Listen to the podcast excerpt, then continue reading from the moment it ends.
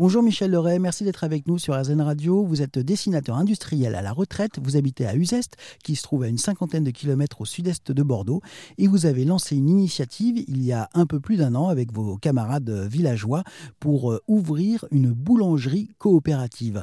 La crise sanitaire était passée par là. Euh, est-ce que ça a joué dans euh, cette idée d'ouvrir une boulangerie coopérative? Tout à fait, parce qu'avant de créer la boulangerie, et même euh, non, c'était début euh, au confinement, début de 2020. Euh, on a fait du pain clandestin, si on peut dire. C'est-à-dire, il y, a, un ami qui est souscripteur d'ailleurs, qui a un, vieux four à bois, les fours romains. Et donc, on a fait du pain comme ça, une cinquantaine de kilos par semaine, sans structure. Et on le vendait à des gens qu'on connaissait, quoi, pratiquement. Hein. Et est-ce que, est que dans le futur, est-ce que vous allez euh, éventuellement développer bah, une nouvelle société coopérative d'intérêt collectif euh, pour, euh, pour faire, pour vendre autre chose, fabriquer autre chose? C'est une envie ou, ou on verra simplement ce que, le monde deviendra? Pour vendre, non, mais il y a des idées de créer une coopérative agricole pour cultiver des blés anciens qui serait alors vendu, par exemple, le blé ancien serait vendu à la coopérative, à la boulangerie coopérative. Et le, mode de, gouvernance de la, de la boulangerie, euh, ça ressemble à quoi? C'est des grandes, des grandes assemblées euh, avec euh, tous les villageois qui, qui, ont leur mot à dire? C'est démocratique. Il y a une assemblée générale ordinaire une fois par an, minimum. Après, on peut faire des assemblées générales extraordinaires quand on veut.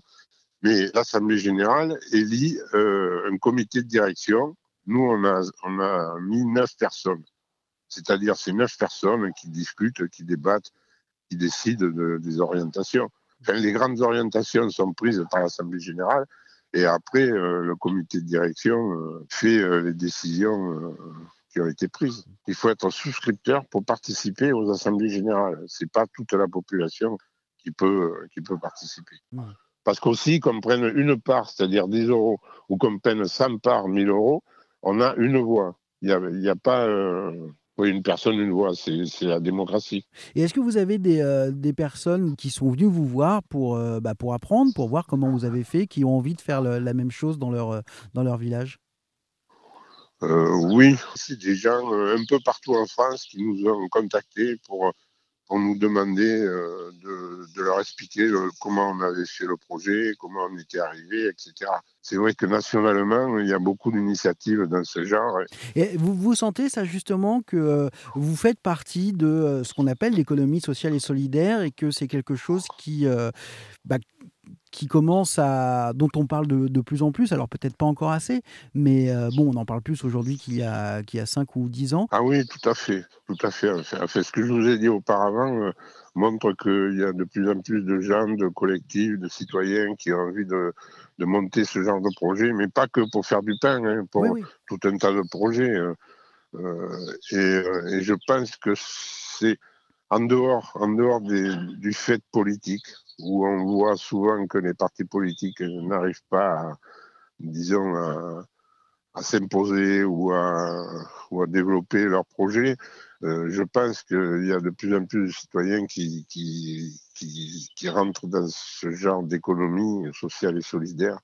Mais ça rejoint aussi euh, Edgar Morin, un sociologue qui est, qui est, âgé, qui a plus qu'à 100 ans, mais euh, il a écrit un bouquin où justement la voix, où il disait que c'était un peu l'avenir de nos sociétés euh, de, de, créer ce genre de choses. Enfin, voilà. Merci beaucoup Michel Leray de nous avoir euh, parlé de cette boulangerie coopérative à Uzeste. Bon, mais merci bien quand même. Ben, c'est moi qui vous remercie. Et puis merci aussi pour les oiseaux qui nous accompagnaient. Et tous les renseignements évidemment sont à retrouver sur rzn.fr.